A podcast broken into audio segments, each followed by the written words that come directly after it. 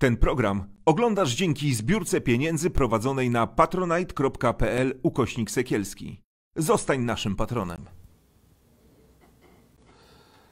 Jest niedziela i minęła 21. Jak minęła 21, jest niedziela, to czas na Wasze ukochane, wyczekiwane show internetowe. Zapraszam.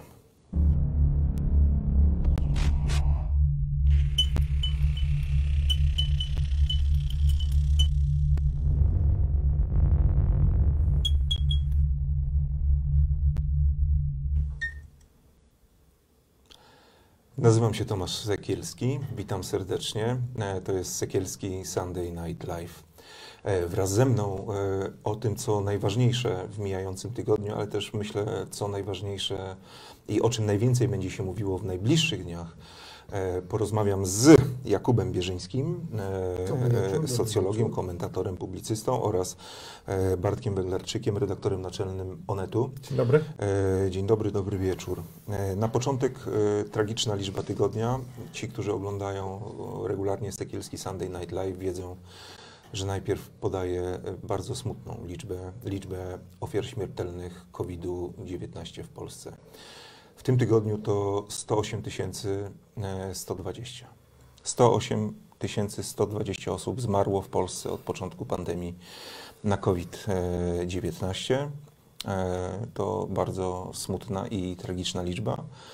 W tym samym czasie, kiedy bijemy rekordy, jeśli chodzi o e, śmiertelność, minister zdrowia ogłasza, że już jest po pandemii i właściwie po raz kolejny wygraliśmy. E, Jakieś słowo komentarza z Waszej strony, Bartku? Rząd bardzo czekał na, to, na tą możliwość, żeby ogłosić ten koniec pandemii po raz oczywiście nasty już. Yy, Wykorzystali sytuację, że w kilku krajach europejskich się znosi te ograniczenia covidowe, głównie w krajach skandynawskich. No oczywiście różnica jest taka, że tam zdecydowana większość społeczeństwa jest zaszczepiona. U nas zdecydowana większość społeczeństwa nie jest zaszczepiona, ponieważ, dwie, ponieważ trzema dawkami jest zaszczepione coś około 20% y, Polaków. E, W związku z tym Polacy będą nadal umierać, oczywiście na tą chorobę, będą nadal umierać na, y, z powodu osłabienia organizmu wywołanego COVID-em, bo ta liczba, którą podaje 108 tysięcy, to jest oczywiście bezpośrednie przypadki zgonu z powodu y, zarażenia COVID-em. Natomiast prawda jest taka, że ta liczba jest oczywiście dużo większa. Znamy przypadki osób publicznych, które zmarły y, w ciągu ostatnich miesięcy, na przykład na chorobę serca osłabionego COVID-em. To się nazywa zgony nadmiarowe. I 200 jest tysięcy. ponad 200 tysięcy. Ponad No 200 wiemy, tysięcy. wiemy, że y, jest to naj, jest jakby najbardziej katastrofalna sytuacja, jeśli chodzi o liczbę zgonów Polaków od czasów II wojny światowej. Znaczy my nie potrzebujemy wojny tak naprawdę. Znaczy, Ale to zawsze tak było. No myśmy nigdy wojny nie potrzebowali. Wystarczyło, że się zajmujemy, zajmujemy sami sobą i już się to udaje. Więc y, no, pełna katastrofa, ale oczywiście, y, jak ktoś powiedział, y, wszystko jest, u nas jest polityczne. Czytamy maile ministra Dworczyka, więc wiemy, że wszystko jest w Polsce polityczne. I marketingowe. polityczne, w sensie marketingowe, czytaj, wszystko się przekłada na słupki poparcia i w związku z tym, ponieważ słupki poparcia spadają z powodu tego, że Polacy już mają dosyć obostrzeń covidowych, to trzeba je zdjąć po prostu. Jakubie, to co, mamy bal na Titanicu? No, no nie, dlatego że ja bym powiedział, no, no, no raczej bal na, na, na statku, na którym panuje śmiertelna zaraza i pasażerów jest trochę coraz mniej.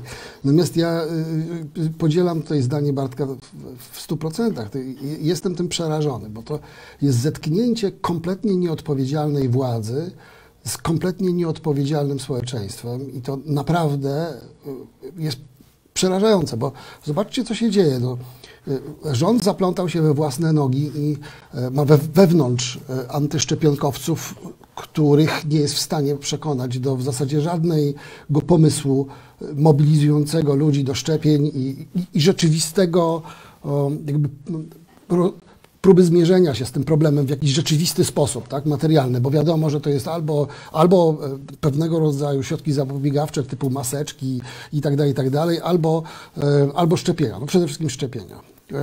Był e, makiaweliczny pomysł rządzących, żeby przerzucić odpowiedzialność na zaszczepienia na pracodawców, głównie prywatnych. Tak? Więc to wydawało się, myślę sobie, ge- geniusze, naprawdę geniusze. Patrzyłem na to z dużym Uznaniem. uznaniem, naprawdę. W jaki sposób wkręcić pracodawców w rolę państwa, pozbyć się odpowiedzialności, niech to pracodawcy w takim razie odpowiadają za zaszczepienia w Polsce. Ale nawet to się nie udało, bo nie mieli większości w Sejmie i ustawa w ogóle upadła, nie była głosowana. Tak? Potem e, Lex Confident, no to już jest w ogóle jakiś, jakiś a, a, aberracyjny pomysł pod tytułem niech się ludzie nawzajem do siebie donoszą i zastraszają, to może ktoś się zaszczepi, e, gdzie Kaczyński na tym poległ, więc kompletna jakby niezdolność sprawcza, brak sprawczości rządu w rozwiązywaniu tego najważniejszego problemu społecznego od dzie- dzie- dziesiątków lat, bo setki tysięcy ludzi po prostu umierają. Ale z drugiej strony no taka bezwolność społeczeństwa. No, żyjemy w kraju, w którym 100 tysięcy umarło na COVID, 200 tysięcy to są tak zwane zgody nadmiarowe i między 50 a 100 tysięcy ludzi co roku umiera z powodu zatrucia powietrza, które jest jednym z najwyższych, najwyższe w Europie. tak? Najgorszych. Naj, najgorszych. Jest najgorszy, Jest, jest, jest, jest jest, najgorsze w najgorsze w Europie. Europie. tak?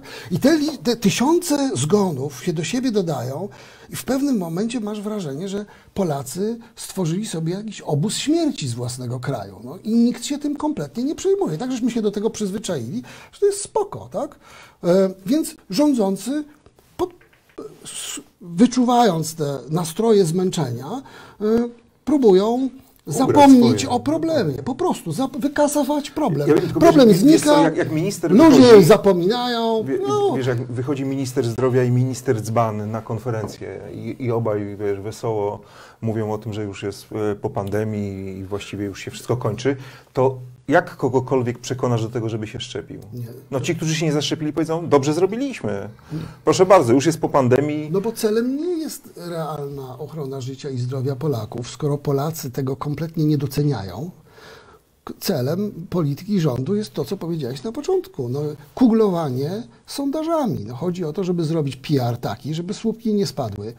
Najmniejszym stopniu nie spadły i, i tyle. W związku z tym jakby skasowanie problemu i udawanie, że, jego już, że tego wirusa nie trzeba się bać, bo on już sobie właśnie poszedł. Ludzie czekają na tą wiadomość, przyjmują ją z wielką, z wielką radością, bo to jest właśnie good news, tak? Dobry, dobra wiadomość. Rząd, rząd przynosi nam wspaniałą wiadomość, rozwiązaliśmy problem, pandemia znika. No super, wszyscy się cieszą, a ludzie umierają dalej, bo przecież to z, z rzeczywistością nie ma wiele wspólnego. Hmm, smutne. Coś jeszcze, Bartku? Nie, ja zgadzam się całkowicie. Patrzę na to, na tą próbę zachęcenia ludzi do szczepień, której byliśmy świadkami na wiosnę zeszłego roku. Kiedy rzeczywiście rząd próbował w takim pierwszym, w pierwszym rzucie przekonać nas do, nas do tych szczepionek, a teraz czytam, y, ponieważ y, mam narzędzia do tego, więc czytam na przykład w azjatyckich gazetach, ostatnio w indonezyjskiej, w kambodżańskiej, o tym, że y, Polska przekazała w prezencie dużą dawkę, dużą jakąś liczbę szczepionek, dlatego że oczywiście zbliża się termin użyteczności, w związku z tym no, super, to zamiast je marnować, polski rząd po prostu oddaje je za darmo krajom, w których ludzie chcą się szczepić. Y, Przynajmniej się nie marnują te szczepionki. Natomiast czytam po prostu praktycznie każdego dnia o tym, że tu 50 tysięcy, tu 100 tysięcy szczepionek pojechało gdzieś na koniec świata, no ponieważ u nas się już do niczego nie przydadzą. A potem słucham opowieści tych ludzi, którzy mówią, że przeszedłem COVID rok temu, a jestem osłabiony do teraz, przestałem uprawiać sport, przestałem coś tam, nie, nie mam siły spacerować. I myślę po prostu o tym, o tym long COVIDzie, który mnie też dotknął zresztą. E, I e, myślę o tym, ile po prostu jeszcze ludzi umrze z powodu e, tego COVID-u i jak bardzo się tym nikt w Polsce nie przejmie. Myślę, że nieszczęściem w nieszczęściu było to, że osoby sceptycznie nastawione do szczepień i do nauki w ogóle są nadreprezentowane wśród wyborców partii rządzącej. To było to nieszczęście, które na nas spadło w środku nieszczęścia. Że po prostu okazało się, że Słupki poparcia są ważniejsze od słupk, słupek, słupków y, statystyk śmierci. Sławne to zdanie też- o tym, że lepiej, żeby y, y, 1% naszych wyborców zmarł, niż 10% wyborców ma się od nas odwrócić. To zdanie, y, które jest przypisywane jednemu z polityków partii rządzącej, nawet jeżeli nie jest prawdziwe, bo nikt do końca nie wie, czy ono padło, czy nie, bardzo dobrze oddaje politykę tego rządu, niestety. No dobra, słuchajcie, e, wojna w Ukrainie e, wygląda na to, że... zacząłeś mówić w Ukrainie, bo to wiesz, jest wielka dyskusja na ten temat. Tak, to bardzo polityczna Bardzo dyskusja. polityczna, nawet czytałem e, niejakiego Ziemkiewicza, który żygnął, ponieważ w Onecie e, e, redakcja używa e, właśnie formy w Ukrainie e, i pan Ziemkiewicz napisał, że przyjechali do Polski, a nawet nie nauczyli się polskiego, no jakoś dając do zrozumienia oczywiście, jak to on że mm, e, no dobra, nieważne, zresztą nie, nie będziemy się zajmować Ziemkiewiczem. E, e, Mnie, mnie osobiście poprawiali kiedyś Ukraińcy. E, e, Byłem w Ukrainie wielokrotnie, byłem e, na wschodzie Ukrainy, gdy trwała już tam wojna. Byłem po jednej stronie frontu, po drugiej i właśnie mnie poprawiano, że nie, nie, nie na Ukrainie, tylko w Ukrainie. Ale Więc- też Rada Języka Polskiego otwarcie mówi, że ta forma w Ukrainie prawdopodobnie za chwilę już będzie uznana jako równorzędna z formą na Ukrainie i że po prostu będzie można jej nawet formalnie już używać. Ale zgadzam się, to jest decyzja czysto polityczna. Myśmy taką podjęli e, w Onecie, żeby wyrazić poparcie dla niepodległości Ukrainy po prostu. No dobrze, ja mówię w Ukrainie, a ty jak mówisz? Do tej pory mówiłem na Ukrainie, a Ale jak usłyszałeś, że Ziemkiewiczowi się nie podoba w Ukrainie, to chyba brzmi Ukrainie. dokładnie. No i dobrze, tego się trzymajmy. E, e, Słuchajcie, no wygląda na to, a przynajmniej tak twierdzą Amerykanie, że e, wojna jest nieuchronna, że Putin zebrał za dużo wojska, za dużo sprzętu, za dużo rozmaitego wyposażenia ludzi, no wszystkiego, aby teraz powiedzieć im wszystkim, no dobra, to tak sobie podjechaliśmy pod granicę i wracamy, więc będzie musiał wejść. E, Czy wy się obawiacie tego, co nas czeka w najbliższych dniach, tygodniach? Bardzo. Wie- No, słyszeliśmy te informacje wszystkie, że y, coś tam się ma wydarzyć w nocy z 16 na 17. Amerykanie mówią o 16 lutego, ale to chodzi o to, że to jest z czasu waszyngtońskiego, więc po naszej stronie świata to już będzie noc z 16 na 17. Ja się zgadzam z tym, że y, Putin musi coś zrobić. Oczywiście tych możliwości jest dużo i mamy kolejny raz, tak jak mieliśmy przy okazji Krymu i przy okazji Donbasu, sytuację, w której widzimy, że ta wojna dzisiaj może wyglądać inaczej. Ja Bo- wiem tylko, że wtedy, wiesz, w tym 2014 nie zgromadzono tak wielkich sił e, nie, e, a- rosyjskich no tak, ale przy granicy. On nie musi chórzyć. Znaczy, sa, sam fakt, że one tam są, już jest, już jest oczywiście.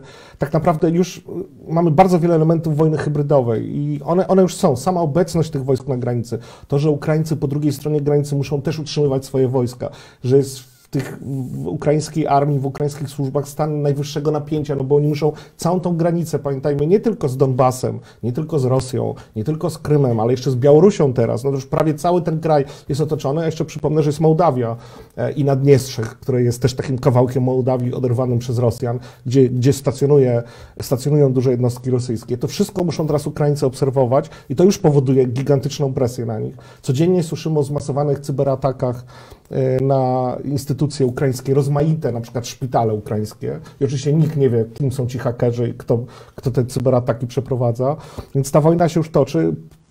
Ja, mi się wydaje, że Putin ciągle ma do wyboru albo mniejszą, albo większą inwazję i jeżeli będzie tam, i on prawdopodobnie, mam takie przeczucie, nie mam żadnych informacji, oczywiście nie wiem, co się dzieje na Kremlu, ale mam takie poczucie, że on się zdecyduje na tą mniejszą inwazję, Czyli zajmie Donbas. pod- podprogową, taką, żeby dać jednak y, przynajmniej niektórym na Zachodzie taki argument do ręki, no, że to jednak nie jest taka wojna, no to jest, wiecie, rakiet... Pogodziliście się z Bomby Krymem, nie to teraz się pogódźcie z Bomby tym, że nie spadają na. Kijów, no to nie jest taka wojna do końca. No. Ty się obawiasz tego, co tam nas czeka? Oczywiście bardzo się obawiam, ale nie wierzę w wojnę. Znaczy nie, nie, nie, sądzę, żeby ona e, wy, wybuchła. Dlaczego? Z paru powodów. Znaczy, po pierwsze, jeżeli popatrzeć na to z geopolitycznego punktu widzenia, uważam, że to nie, w, ogóle rozgryw, w ogóle to nie jest rozgrywka przeciwko Ukrainie. Ukraina jest piłką w tej grze. Tak naprawdę to jest rozgrywka Putina z NATO. Ym, A Ukraina jest, e, st- jest zakładnikiem pewnego rodzaju e, rozgrywki Na co politycznej. chce ugrać Putin? No, wiele rzeczy. To zresztą swoje, swoje żądania jasno i klarownie dosyć pokazał. No, przede wszystkim chce cofnąć, co, cofnąć NATO od swoich granic. Po drugie, chce też zapobiec pewnie e, dalszemu rozszerzaniu się NATO. Po trzecie, Ja wiem, chce tylko pokazać zobacz, odnosi swoje- odwrotny skutek. E, Nigdy jeszcze w Polsce nie było tylu amerykańskich żołnierzy, e, Wiesz co, co, teraz. bo popełnił błąd i się przeliczył. E, z- Zobacz, inne armie europejskie też przysyłają na tą wschodnią flankę swo, swoich żołnierzy i teraz to już nie będzie tak, że, że ktokolwiek ich Tak. wycofa. Znaczy, wiesz, znaczy, Ja jeśli wiem. oni już tu przyjechali, to oni już Ja, bo, na myślę, długo że, zostaną. bo myślę, że popełnił błąd i się przeliczył. Uważam, że Putin od, trochę oderwał się od rzeczywistości i zobaczcie, jak on traktuje, jak potraktował Macron na przykład w osta, przy ostatniej wizycie. Super ten stół był. O, I to, że powiedzieli mu, że ma rosyjski test na koronawirusa zrobić. bo Rosyjski test na koronawirusa, brak y, przywitania na lotnisku Tak. y, oficjalnego prezydenta kraju, dużego kraju. Nikt na lotnisku nie przywitał. On po prostu, no przecież to jest, to, to się nie mieści w standardach. Moim zdaniem Putin ma głęboką pogardę dla Zachodu. Uwierzył we własną propagandę, że, że, że Zachód jest słaby, rozkłada się, gej Ew- Europa, prawda, która nic nie może, jest skłócona między sobą. Uważał, że Niemców już ma w kieszeni. Y, y, Wielkie zwycięstwo przecież y, jego tajnej polityki i wywiadu, czyli Brexit, fantastyczne. Już, już i wydawało się, że teraz potrzeba następnego pchnięcia, żeby tych Europejczyków ze sobą skłócić, żeby Amerykanie byli bezradni, bo Bidena też nie uważa, moim zdaniem, za godnego siebie przeciwnika i popełnił błąd, przeliczył się, bo zamiast, e, zamiast e, e, bo- no, wygrać tę, tę, tę dyplomatyczną przepychankę, to ją przegrał i teraz trochę nie wie, co z tym zrobić. I może rzeczywiście, tak jak powiedziałeś, za- zajęcie, oficjalne oderwanie Donbasu od Ukrainy będzie tym zwycięstwem, którym on będzie mógł ogłosić własnemu e, społeczeństwu, pokazując własną siłę, sprawczość i tego, że się, że się nie cofa. Natomiast y, niezależnie od tego, jeżeli nawet to się stanie, to i tak jest jego potworna klęska, bo on, e, jak powiedziałeś Tomku, wywołał skutek dokładnie odwrotny do, zamie- do zamierzonego. Zwiększył obecność NATO w Europie Wschodniej, y, scalił y, y, sojusz, ale przede wszystkim pokazał też Zachodowi, moim zdaniem, bo to chyba już dotarło do wszystkich na Zachodzie, że paktowanie z Putinem nie ma sensu. Polityka ustępstw nie ma sensu, ponieważ za każdym razem, kiedy on coś dostaje, to wysuwa następne żądania i to jest droga donikąd. No tylko pytanie, tylko pytanie, czy on się może wycofać, tak? Znaczy, bo e, jeśli on się nie wyco, e, wycofa, bo, bo ty mówisz, że nie wierzysz w wojnę.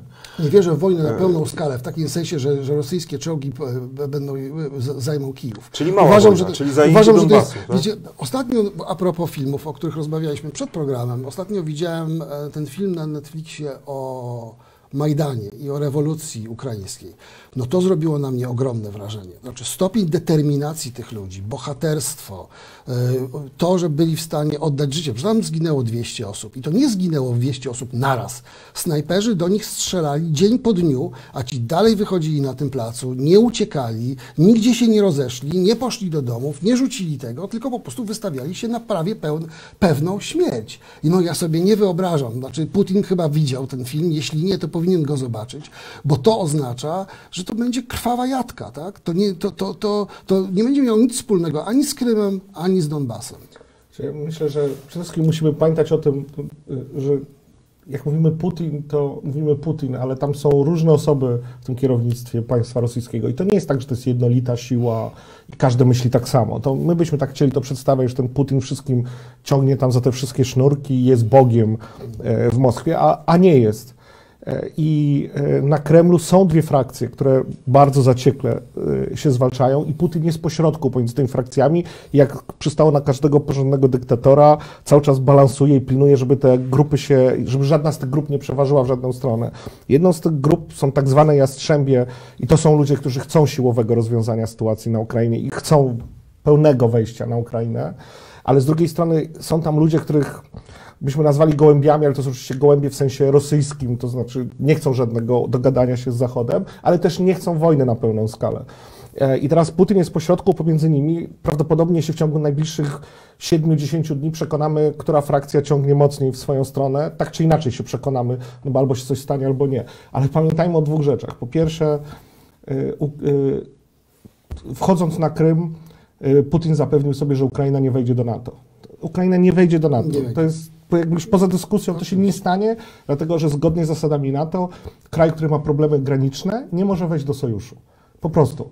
I w związku z tym albo musiała, Ukraina musiałaby uznać, że Krym nie jest częścią Ukrainy, oficjalnie musiałaby to uznać i musiałaby oficjalnie uznać, że Donbas nie jest częścią Ukrainy, co się oczywiście nie stanie i w związku z tym Ukraina nie może wejść do NATO, tak samo jak na przykład Gruzja, dokładnie z tego samego powodu i Mołdawia z tego samego powodu. Rosjanie sobie doskonale zdają sprawę z tego.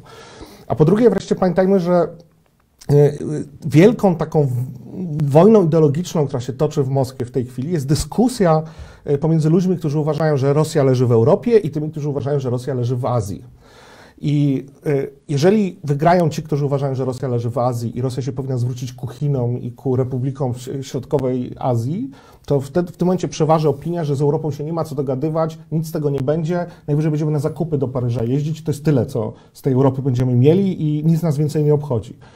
E, jeżeli wygra frakcja, która uważa, że Rosja jednak jest częścią Europy, no to wtedy trzeba będzie się z tą Europą jakoś dogadywać. I na to jeszcze nałóżmy perspektywę tego, że Rosjanie zawsze patrzą w bardzo długiej perspektywie, dlatego że oni nie patrzą rytmem czterech lat i wyborów.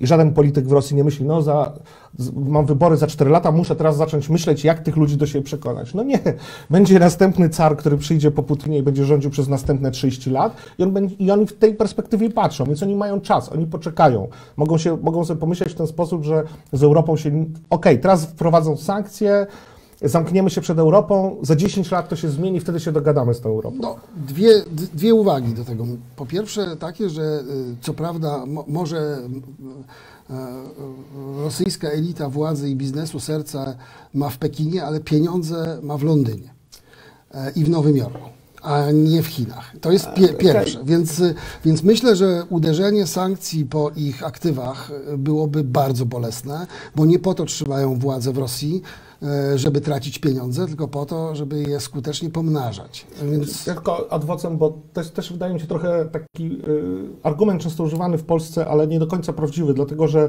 oczywiście, że ta średnia elita, średniego szczebla ma te pieniądze w Londynie czy w Paryżu. E, ja mam sam znajomych w Moskwie, którzy oficjalnie zarabiają 500 dolarów, ale mają apartamenty na przykład tuż przy Hyde Parku w Londynie i nie wiadomo skąd mają pieniądze na to. E, ale ci, ci najważniejsi, ci ludzie, którzy decydują o kierunkach polityki w Rosji, mają pieniądze w Szwajcarii, a Szwajc dalej mogą mieć i nikt, nikt w Szwajcarii nie zabroni posiadania tego pieniędzy, tych pieniędzy, albo jeszcze dalej. Mają w tej chwili Brazylia, Argentyna, y, właśnie Azja i to niekoniecznie Chiny, ale na przykład Singapur, na przykład Makao i tak dalej, i tak dalej. Ja, tu nie, nie, ja bym tak, znaczy Makao owszem, to tam, ale jeśli chodzi o e, Amerykę Południową, czy też Szwajcarię, jednak Amerykanie ścigając terrorystów pokazali, że są w stanie wymusić na krajach, które teoretycznie E, e, są, e, znaczy są poza tym takim obiegiem właśnie NATO czy tam Unia Europejska, wymusić jednak, że konta są blokowane, a pieniądze są zatrzymywane. Ale...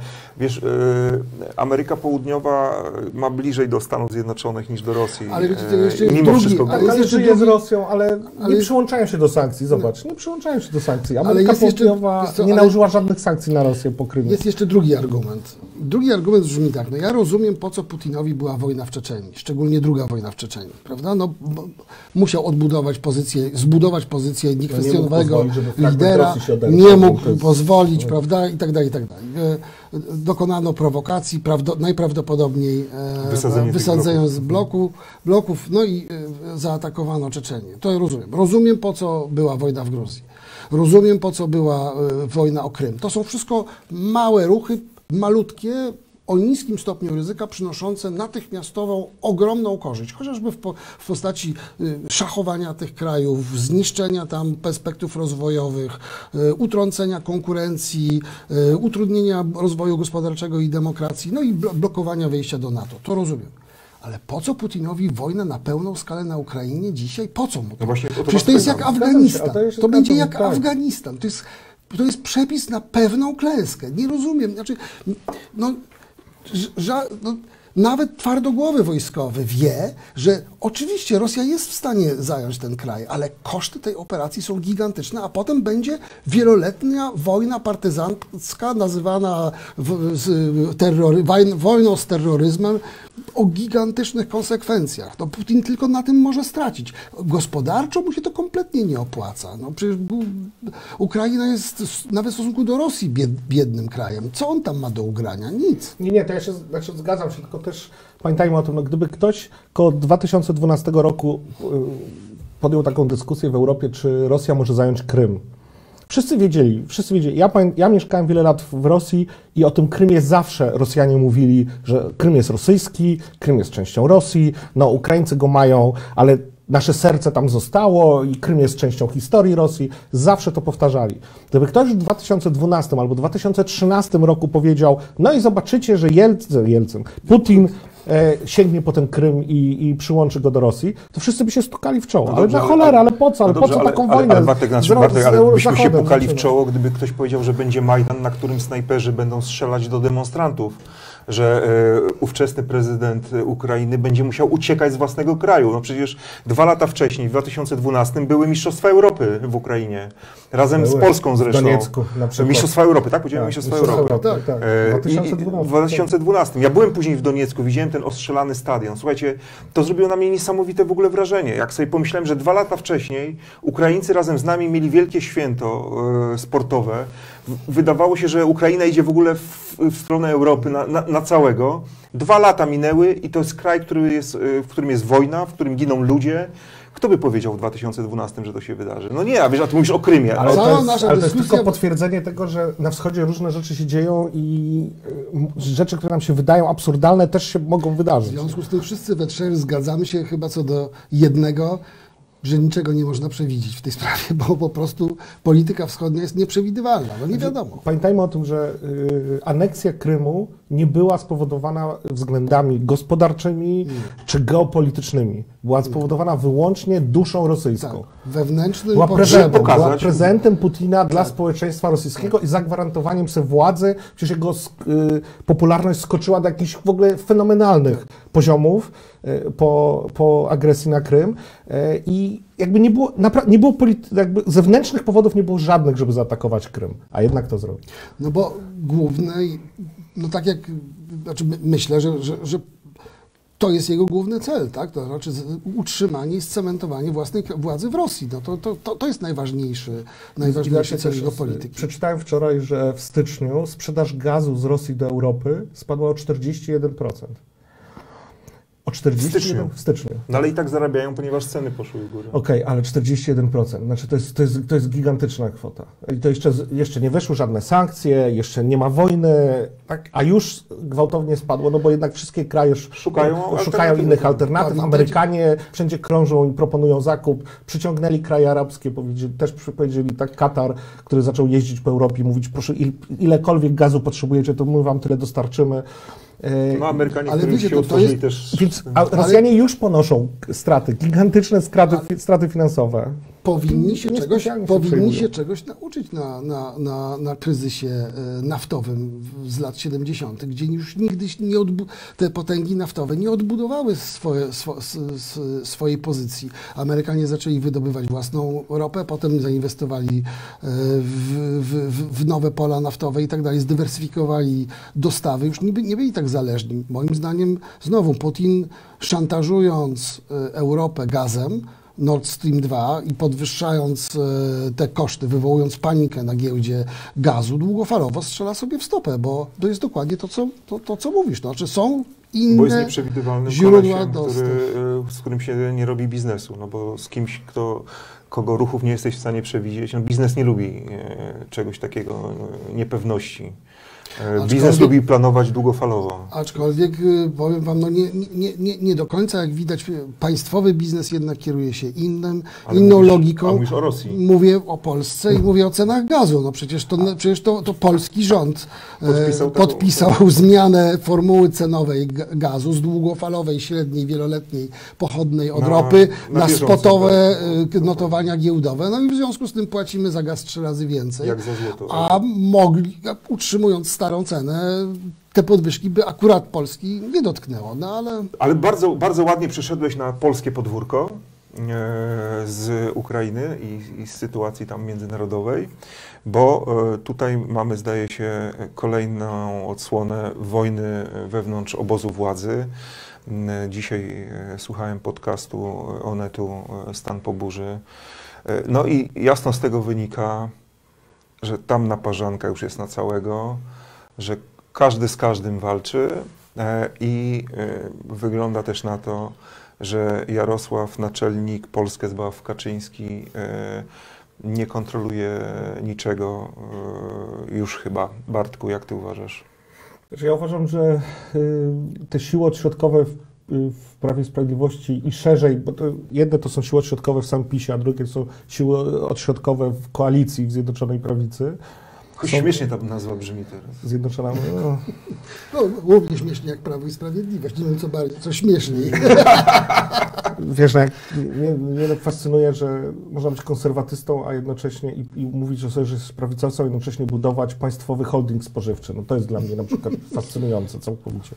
Ale okej, y, tak czy inaczej, te siły odśrodkowe są nieprawdopodobnie silne.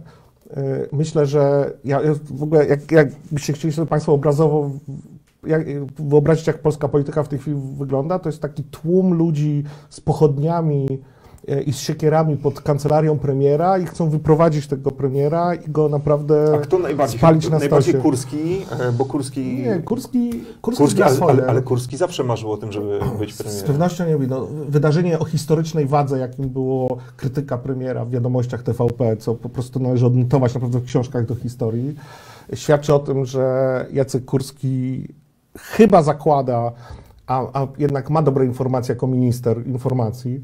Propagandy. E, e, tak to się zawsze w tych krajach nazywa Ministerstwo Informacji, jednak tak zawsze ładnie, żeby było. Że on ma jakieś informacje wskazujące na to, że premier może odejść ze stanowiska. Moim zdaniem jest, jest spore prawdopodobieństwo, że premier upadnie w najbliższych miesiącach. Nie przez przypadek działki były sprzedawane w zeszłym roku. I, ależ tuż przed wejściem polskiego ładu, Ładu. zupełnym przypadkiem. Przecież to nie miało jedno z drugim nic wspólnego. Ale zobaczcie, kto, mogę wam teraz powiedzieć, kto się szykuje na miejsce premiera? O, to Dawaj. Minister obrony, który się wypowiada teraz szeroko na tematy niezwiązane z obroną. Oczywiście chodzi zawsze do, tylko do swoich, Ja ale, ja ale minister Błaszczak, który, jak usłyszałem wczoraj od osoby, która go bardzo dobrze zna, szlifuje od wielu miesięcy za nasze pieniądze, oczywiście, przecież nie za swoje, znajomość angielskiego i podobno po angielsku Ale to się akurat mówi mu chwali. No, już bardzo dobrze. Ja bym wolał, żeby to jednak nie było za nasze pieniądze. Wiesz, to jest zawsze taki mam problem, ale okej. Yy, Tak czy inaczej, szlifuje ten angielski po coś. Po coś szlifuje. To, to nie jest takie, w, w polskiej elicie politycznej znajomość języków obcych nie jest powszechna, tak bym powiedział. Yy, I niewielu ministrów uważa, że trzeba znać język obcy, żeby pojechać do Brukseli na przykład. A, ale, ale on się uczy tego angielskiego i na przykład w ostatnich wywiadach w państwowych mediach bardzo szeroko się opowia, opowia, wypowiada na temat Unii Europejskiej, na temat polityki klimatycznej, na temat tego, czy należy się wycofać y, z programu pomocowego Unii Europejskiej, albo na przykład krytykuje Unię Europejską za wypowiedzi na temat polskiego sądownictwa. Dlaczego minister obrony uważa, że trzeba się wypowiadać na ten temat? Jakubie, jak myślisz? Będziemy mieli premiera Błaszczaka? Jak to śmiesznie brzmi. Nie mam pojęcia, bo nie mam tak dobrych źródeł jak, jak Bartek. Y, Natomiast y, no, no rzeczywiście podzielam tę diagnozę, to znaczy tam, tam już nie, nie tylko iskrzy trzeszczy, ale, ale wojna idzie na całego, y, co bardzo cieszy. Dlatego, że Nie, nie, to nie jest dobre dla jest państwa. Bardzo, ba, że- bardzo dobre dla państwa. Już mówię wam skąd ta teza. Otóż y, dyktatury upadają tylko i wyłącznie z jednego powodu. To znaczy, że, że, że, że, z powodu braku spójności. Znaczy, po, znaczy, frakcje żylą się między sobą, nie mogą się dogadać i, i, i tracą władzę. W momencie, w którym e, u, dyktatorowi uda się utrzyma, utrzymać wystarczającą spójność władzy, to nie upada. Zobaczcie, jaka jest różnica między Białorusią i Ukrainą, Janukowiczem i e, tym Łukaszenką. Łukaszenką tak? E, No jeden e, utrzymał władzę, ponieważ miał płacił kilkanaście, czy płaci kilkanaście tysięcy euro y, swoim y, pałkarzom i, i, i, i służbom. I w związku z tym ma jednolity obóz, w którym w ogóle nie, nie, nie ma tam żadnych frakcji ani pęknięć, trzyma go twardą ręką, no a inny stracił, bo, bo armia się o- opowiedziała przeciwko niemu. Im, Im bardziej się kłócą, tym większa szansa dla polskiej demokracji, że ona przetrwa, bo w ich w słabości obozu władzy jest większa, jest większa proponuje- niż w opozycji. Sławek, Sławek proponuje, e, nasz widz, e, Suski na premiera. Jak szaleć, to szaleć. Tak, tak. No co, nie rozśmieszyło was? No to dobry byłby Nie. premier Nie, Suski. że- Ale y, jeszcze dorzucę jedną rzecz do tej analizy, znaczy Polski Ład, który jednak, i to tak patrzę ze środka obozu rządzącego na to, okazał się katastrofą, bo to, bo to że podatnicy to tam guzik kogokolwiek obchodzi, to, co to ma za znaczenie, ale jednak okazał się katastrofą. Zwolnienie ministra finansów to jest żart, bo on nie brał udziału w przygotowywaniu Oczywiście. tego i jest osobą, znaczy jego wkład w ten polski, polski Ład jest mniej więcej taki jak mój. E, Natomiast y, oczywiście, że autorem tego był przede wszystkim premier i oddawał swoją twarz. I gdyby to był sukces, to by się okazało, że to premier w Ale- ogóle prowadził tę pracę. Panowie, ale przecież naczelnik, ale nie ale słyszeliście, naczelnik nie. przecież przez miesiące było, było o, rzecznicy, Ale- ale rzecznicy rządu mówili, że, że premiera nie ma, że on się teraz nie udziela, bo jest zamknięty, Tak, skupiony tak. Ale i tak pisze było, nowy ale program ale gospodarczy. Halo, ale halo, oczywiście, a że pamiętacie billboardy już i te reklamówki o Polskim Ładzie? Oczywiście, zniknęły. Zniknęły. Tak, tak. E, I naczelnik ogłosił, że jednak porażka. Tak, i powiedział, że trzeba, będą ludzie ponosić odpowiedzialność. I oczywiście, że w obozie władzy, y, między innymi posłowie, którzy dostali mniejsze pensje, zaszokowani tym, że im ktoś zabrał pieniądze, bo przecież ich miał nie dotknąć Polski Ład, y, naprawdę żądają głowy y, premiera Morawieckiego. I jeszcze dołożę do tego dodatkowy element, którym nie należy zapominać, to jest afera e-mailowa. My nie doceniamy faktu, jak bardzo ta afera e-mailowa odbija się gigantycznym echem w obozie władzy. No tak. Oni wszyscy to czytają, a potem dzwonią do Onetu i mówią, wy nie rozumiecie tutaj, bo tu trzeba jeszcze dodać taki element do tego i rysują nam te wszystkie rzeczy wokół tych maili. Ci sami ludzie, ci sami ludzie, którzy potem publicznie mówią, że nie wiadomo, czy te maile są prawdziwe, ale jak do nas dzwonią, to absolutnie są Ale zobacz, prawdziwe. ale coraz więcej osób przyznaje publicznie, że są prawdziwe. No, No bo są, bo wiemy, bo znaczy, bo są, bo- bo wszystkie osoby z zewnątrz, które brały w tym udział, Potwierdzają, potwierdzają to, że dostały dziennikarze, których maile są przy okazji publikowane. Tak jest. I e, w związku z tym... Przepraszam, bo tutaj do mnie, e, Wojtek. Panie Tomku, trzecia część, nie odpuszczę panu. Jak rozumiem, Wojtku, chodzi tobie o trzecią część suszy. Ja też tego nie odpuszczę e, od moje, mojego thrillera politycznego. No tam prace jeszcze trwają, jeszcze trochę cierpliwości. Wymijająca odpowiedź, taka w stylu Morawieckiego, nie? Stylu Nie, nie, nie. Martina, jak go pytają Nie, kolejną nie, nie. część gry o tron. W stylu Tak. Mar- Morawieckiego to trzeba by było, no, w przyszłości chcemy, aby y, trzecia część się ukazała i nad tym intensywnie będziemy pracować. Okej, dziękuję. Jakub Bardzo proszę. Jest, jest, jest moim, moim rzecznikiem e, prasowym. Słuchajcie, e, możecie do nas e, dzwonić, kontaktować się też wideo przez stronę sekielscy.pl. Tam jest Gedlit, nasz komunikator. E, Na dole taka czerwona się ikonka Wam zaświeci do e, kontaktu e, i tam wchodzicie. Ja też mogę napisać jakieś pytanie, nie? jak wejdę? Ale możesz tu, nie, ale nie musisz, możesz, możesz zapytać. Możesz paszczą. Możesz paszczą. Mogę na przykład anonimowo poprzeć jednego z gości że Ale nie, ale słuchajcie, nie, były miłe adresy, y, komentarze pod ale, twoim ale adresem. nie przeczytałeś ich na Słuchaj, nie, no dobrze, bo nie chciałem, słuchajcie, nie chciałem takiego mizianka robić nam, ale tak, na przykład Wojtek napisał, jak zwykle doborowy zestaw gości, no, już lepiej? No i obydwaj jesteśmy b- b- miło podłechceni. Słuchajcie, napiszcie, napiszcie coś miłego Bartku.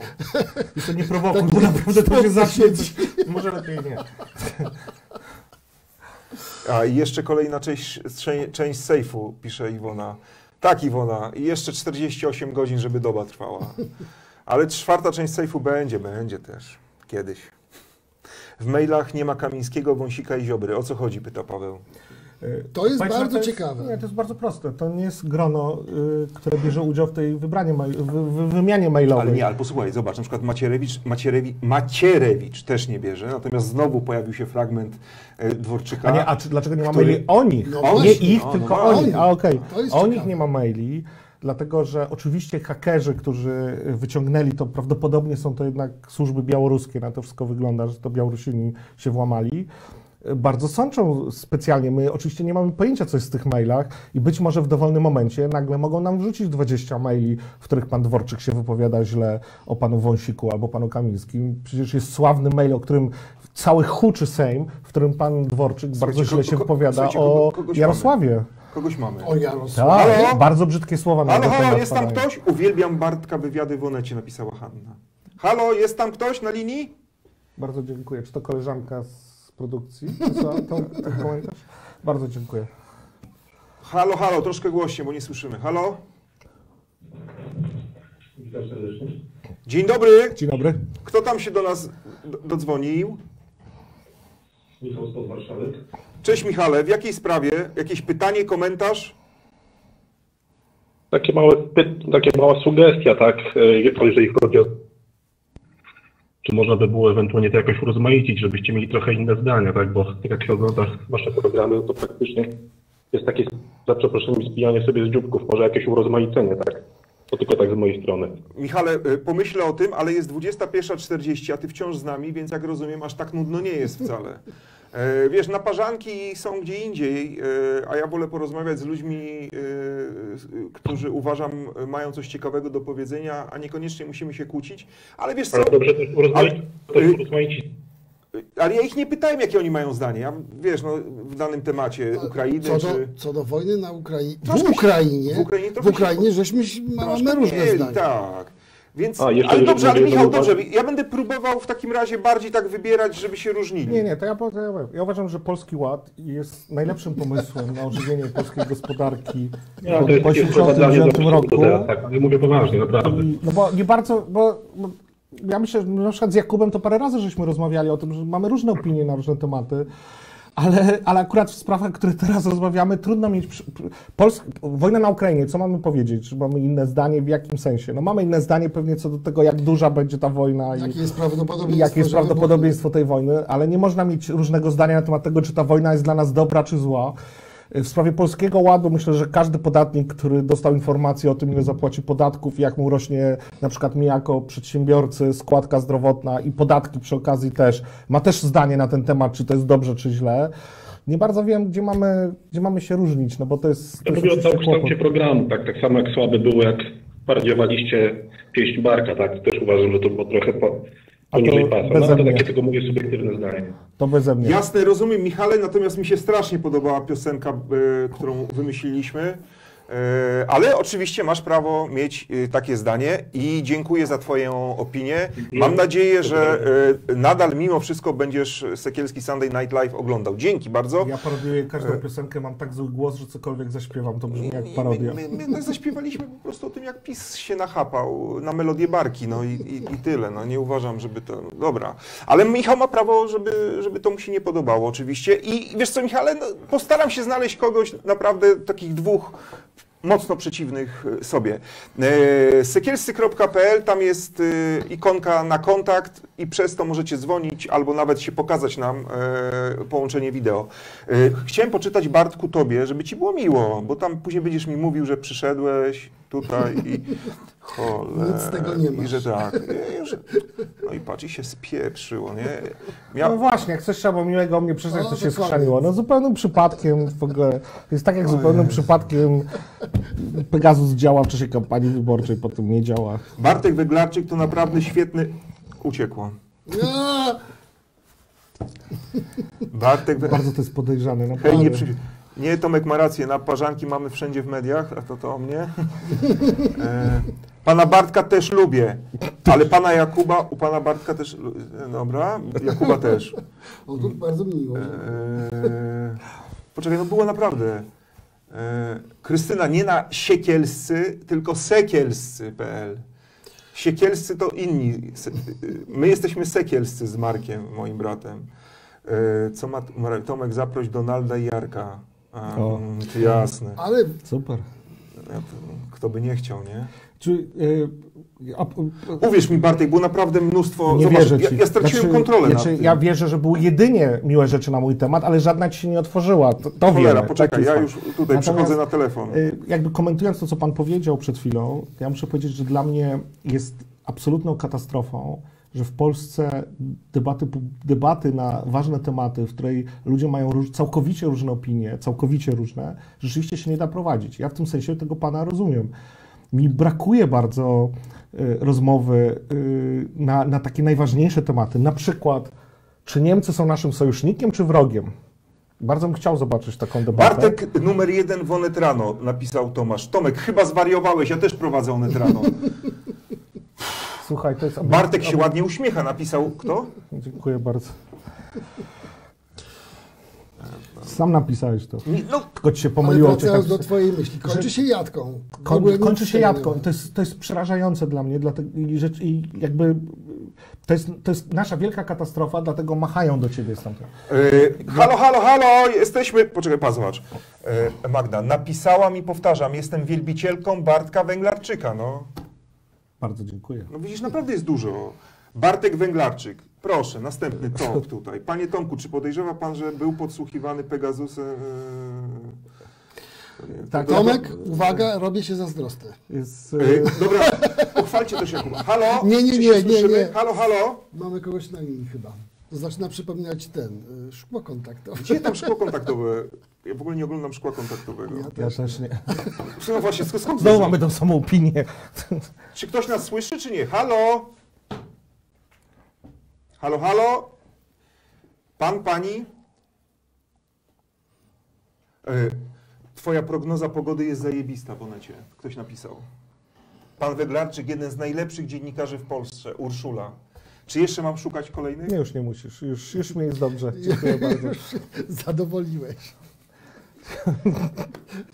Halo, Tu siedzą piszą te komentarze. Piszą, piszą. No właśnie, tak się domyślam właśnie. halo? Chyba nie, nie, nie. Bo, czekaj, bo coś rozmawialiśmy o tych debatach. tak, słuchajcie, no, na przykład, zobaczcie, telewizja publiczna powinna być miejscem, gdzie, Ale nie mamy telewizji. gdzie się, gdyby była w Polsce, to powinna być miejscem, gdzie się prowadzi takie debaty. Myśmy kiedyś potrafili je prowadzić. Ja pamiętam, jak brałem udział wielokrotnie y, w debatach, na przykład przed wejściem Polski do Unii Europejskiej. Pamiętam to dobrze. Y, Gdzie byli ludzie, którzy się wypowiadali przeciwko wejściu do Polski, do Polski do Unii Europejskiej, ale się dyskutowało na ten temat. A teraz się już nie dyskutuje w ogóle i w związku z tym ja rozumiem tego pana, jeszcze raz powiem, rozumiem go, że trudno jest znaleźć dzisiaj dyskusję, w której ludzie mają y, na przykład, na przykład na dyskusję o Polskim Ładzie. Żeby się znaleźć kogoś, kto powie, że Polski Ład jest świetny i kogoś, kto powie, że Polski Ład jest nieświetny i będą się na argumenty merytoryczne dyskutować z sobą. Bardzo trudno jest dzisiaj to zrobić. niestety. Ostatni przypadek, z- którym ja miałem do czynienia, to bardzo... y, Przepraszam Cię, Jakubie, zaraz dokończysz, bo może nam się uda z kimś połączyć. Halo? Halo, halo, czy jest tam ktoś? Proszę Cię. Audycja w Polskim Radio, wyobraźcie sobie, gdzie notorycznie y, zestawiano mnie z różnymi prawicowymi e, e, e, interlokutorami i na końcu w zasadzie się już taki u, u, ukuł taki format, że raz na, na dwa tygodnie, raz na dwa, trzy tygodnie miałem O, ktoś jest. okazję e, dyskutować z panem Ziemkiewiczem, na Halo? oczywiście nie Ja zgadzali się z, Ja- w żadnej ja kwestii brałem kompletnie. O!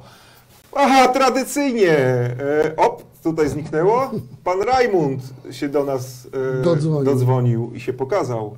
Pan Rajmund opowiadał niesamowitą historię. Był e, studentem e, Rajmunda Kaczyńskiego, który to zabronił mu przychodzić e, na, na wykłady ze znaczkiem NZS-u. No proszę. Taki był ojciec Hmm. bliźni, bliźniaków.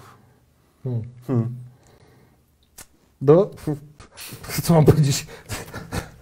No dobra, przepraszam. No i, i, i Nie. Ziemkiewicz. I jak ci się rozmawia z Ziemkiewiczem? Y, rozmawiało. Rozmawiało. E, no, to jest wybitnie in, inteligentny człowiek, w związku z tym to było bardzo interesujące. Nikt na nikogo nie krzyczał. Po, po, po rozmowy były na poziomie. Tak. Mam wrażenie, że no, nie zakrzykiwaliśmy się i nie było argumentów ad, ad personam, czyli jakby spełniało to podstawowe, e, e, podstawowe kryteria debaty, ale niestety już od dwóch lat e, zrezygnowano z mojego udziału w tych audycjach. Ja brałem udział w debatach y, z Rafałem i brałem na przykład y, wielokrotnie udział w dyskusjach z braćmi Karnowskimi. I y, Przepraszam, że się uśmiecham, bo ja pamiętam twój ostatni występ w TVP, jak zajechałeś e, czterech e, rozmówców e, na, na, na live i od tamtej pory nikt Bartka już nie zaprosił. Wie- A wiesz dlaczego? Dlatego, że tam była kwestia jakiegoś artykułu w Onecie Tak, tak. i e, e, prowadzący Canterite jak do mnie zadzwonił i mnie zaprosił, to powiedział, że na pewno na ten temat nie będziemy rozmawiać, obiecuję ci to. Ja powiedziałem w tym momencie, że na pewno będziemy rozmawiać No na ten tak, temat i się przygotowałem po prostu. Więc To y, podobnie, podobnie zresztą o Halo? ostatnim Przepraszam, razem- Jakub, Jakub, przepraszam, bo chyba pan Rajmund... Klarenbach, nie Canterite. Canterite to w TVN. Klarenbach, O, przepraszamy. Roberta. Tak. Halo, panie Rajmundzie? To ktoś inny chyba. To nie pan Rajmund. Czy ktoś nas słyszy? O, e, p, p, nie. Dobrze. W Polsacie y, miałem okazję rozmawiać z, y, z Norbertem Maliszewskim. O, ja E, też go na znam. temat, na temat, na temat, Ja go znam e, z czasów, zanim wszedł do rządu. A potem wszedł do rządu i coś się stało. na temat, Słowo. na temat y, y, y, y, tam po raz kolejny y, premier Morawiecki ogłosił nadwyżkę budżetową w wysokości 20 miliardów złotych. No i tutaj była dyskusja na ten temat, y, dlaczego wszyscy, znaczy dlaczego publicyści mówią, że jest źle, skoro jest tak dobrze, bo jest podwyżka. I ja na to mu powiedziałem, że ja absolutnie w to nie wierzę, co pan premier mówi, bo jest wielokrotnym kłamcą, skazanym podwójnie przez sąd e, za mówienie kłamstw i w sprawie budżetu z pewnością także kłamie, co okazało się prawdą zresztą, jak wiadomo już z raportów NIK-u, że, że schomikował Wirtualne, 200, tak. 270 miliardów po różnych długów, po, po, po, po, różnych instytucjach pozabudżetowych, wykazując 20 miliardów e, e, nadwyżki, co jest czystym księgowym oszustwem, po prostu czarna magia.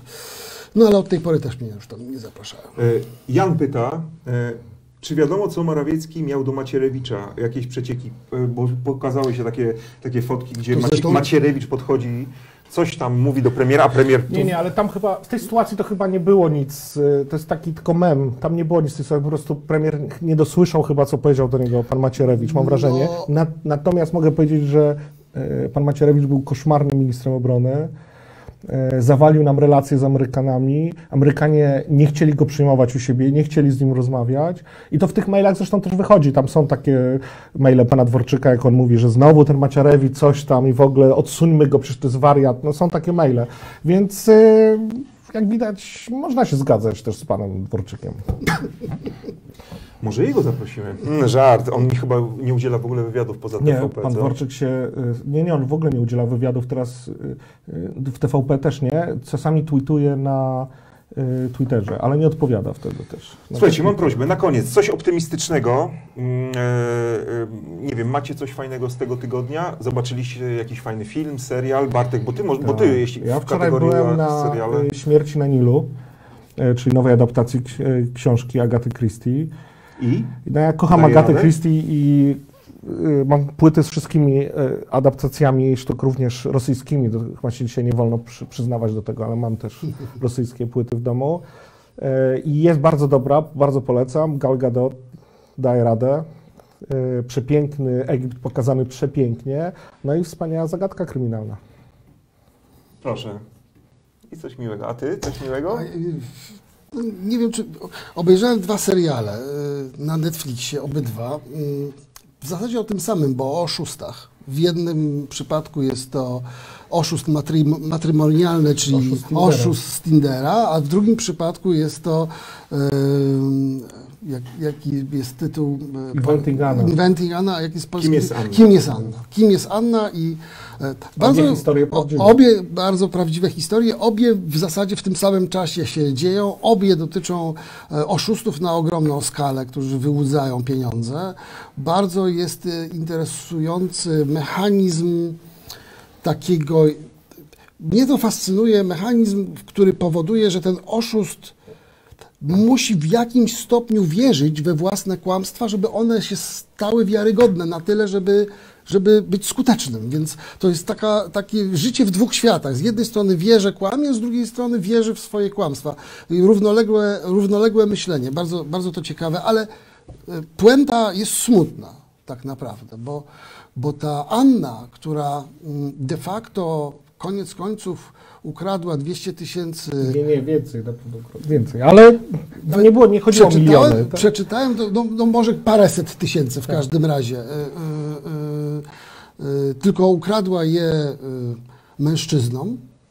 Mm, Spędziła długie lata w więzieniu. Oszust Tindera, który okradał kobiety i okradł je na miliony, spędził, spędził 5 miesięcy, więc e, jak mówię, to chyba jest e, nie, nierówność. e, Gdyby, gdyby oszust Tindera naciągał facetów, myślę, że poszedłby na dłużej do więzienia. A ja, jak wy polecacie, to ja bym chciał polecić e, sztukę teatralną w Teatrze Polonia, Pan Hoho, napisana ponad dwie dekady temu, a ogląda się ją tak, jakby została napisana dzisiaj do naszej politycznej sytuacji. E, Po prostu pasuje jak ulał. Niestety na koniec, bo to jest, bo to jest tragikomedia, można się trochę pośmiać, ale tak naprawdę człowiek wychodzi z tego spektaklu i przynajmniej ja tak wyszedłem, no, z, taką, z, ta- z, ta- z, takim, z taką myślą, e, że sami sobie e, zgotowaliśmy to, co mamy. Ja chciałem polecić jeszcze jedną rzecz. Proszę cię bardzo. Serial Reacher na Amazonie. Jestem zakochany. Jack Reacher to jest moja ukochana postać z kryminałów Lee Childa, których już 26 wyszło do tej pory. E, grał go wcześniej Tom Cruise w dwóch filmach kinowych. Zresztą bardzo dobrze, ja lubię te filmy bardzo. Cruise'a. Cruz jest zawsze dobry. Ja, go, ja lubię, ja, Toma, ja jestem wielkim fanem Toma Cruza i również go lubiłem, natomiast ten serial to jest Mistrzostwo Świata. Ci z Państwa, którzy znają Jacka Reachera i czytają książki o nim, serial jest fenomenalny. Naprawdę. Wielka rzecz. No, czyli na koniec jeszcze było trochę kulturalnie. A kto by się po nas spodziewał? O, to jeszcze ja w takim Jeszcze. razie dorzucę. A ja Byłem jeszcze kinie polecam Onet rano, bo, bo jutro nie ma Sekielski Sunday Night Live, bo jak sama nazwa wskazuje, e, jesteśmy... Ale za to jest- Źle. Nie, nie prowadzę, ale polecam, bo jestem jednym ze współprowadzących i uważam, że to jest Absolutnie. bardzo fajny poranny program i można się wiele ciekawych rzeczy dowiedzieć, posłuchać fajnych gości, więc tak, jak ktoś jeszcze się na przykład nie przekonał, bo, bo kto, może tacy są, to polecam Onet rano. Zawsze o 7.55 startuje. Film kinowy, Come on, come on. Come on, come on. Piękny, Ale bardzo no ciepły, właśnie. bardzo emocjonalny, bardzo piękny film o relacjach między ludźmi i o odkrywaniu w sobie człowieka w kontakcie z dzieckiem. Super. Słuchajcie, to ja, żeby wyjść jeszcze na, na, na koniec oczekiwań pana Michała i być może też innych e, widzów, e, obiecuję, że i Bartek, i Jakub się pojawią w Sekielski Sunday Ale już nigdy razem. ale nie razem. Znajdę im jakichś po prostu e, przeciwników do sparingu tutaj. Ale poczekajcie, czy zawsze musimy się kłócić? No może, może, może to jest taka formuła A co, publicystyczna. boisz się Ziemkiewicza? Boisz się. ale jakby zaprosił tu Ziemkiewicza, mu... Nie no proszę cię. Ja bym nie przyszedł, ale Ja chyba już też nie, ale, ale już jesteśmy już daleko. chyba już. dalej tak. już granice zostały trochę, przekroczone tak, tak, i- Mosty zostały spalone, już za dużo obelg i Znaczy, dla mnie słowem takim było chyba słowo Volksdeutsch było A to prawda. On, A wiesz co, a dla mnie Tak, te- rzeczywiście masz rację, bo to A dla, mnie te, a, a dla mnie te małe kurewki na ulicach, to jednak tu, przesa, prze, tu już przekroczył. Tak, To, tak, tak, pamiętamy to. Tak, tak, ten jego. Piotr pyta jeszcze na koniec, Piotrze, Tak. gdzie, gdzie można będzie e, obejrzeć film o skokach? E, Będzie na YouTubie, bo nasze filmy, które powstają ze zbiórek publicznych... Poczekaj, to skoki wracają do domu? Leci, leci, leci! Dziękuję bardzo. Bartek Węglarczyk, redaktor naczelny Onetu, e, Jakub Bierzyński, przedsiębiorca, socjolog, komentator i ja, Tomasz Sekielski, skromny gospodarz tego internetowego show. Kłaniamy się nisko. Dobranoc. Dobranoc.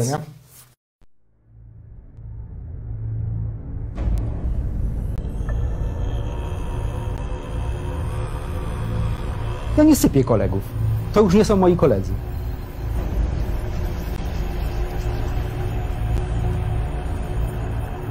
Część kas działa na zasadach wydmuszki.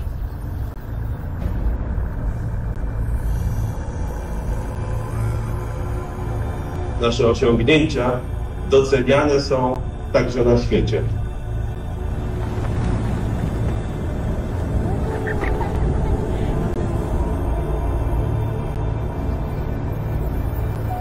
Nikt nic nie ma w formie niekontrolowanej. Pan jest za mądrym człowiekiem, żeby uwierzyć, że to są jakieś, wie pan, indywidualne występy. Służby specjalne zawsze pracowały z różnymi mafiami.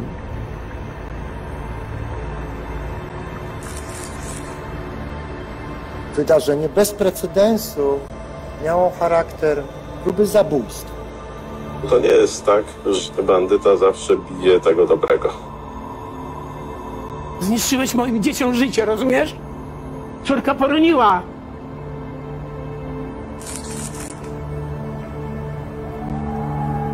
Jest lista płac. Ludzi, którzy przyjmowali ode mnie pieniądze. Chyba najgorzej to się boję tego, że tak naprawdę pan taki wie, pan pusta, że pan już wie, że byli politycy z różnych opcji. Lista jest bardzo precyzyjna, na której są politycy, dzisiejsi politycy u władzy, rzecz jasna. Znikąd nie miałem sygnału o żadnych powiązaniach typu WSI czy jakieś inne rzeczy.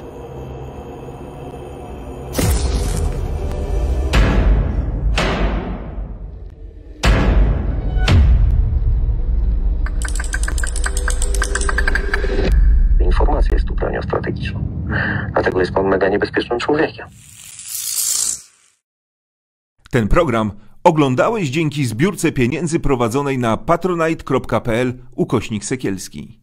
Zostań naszym patronem.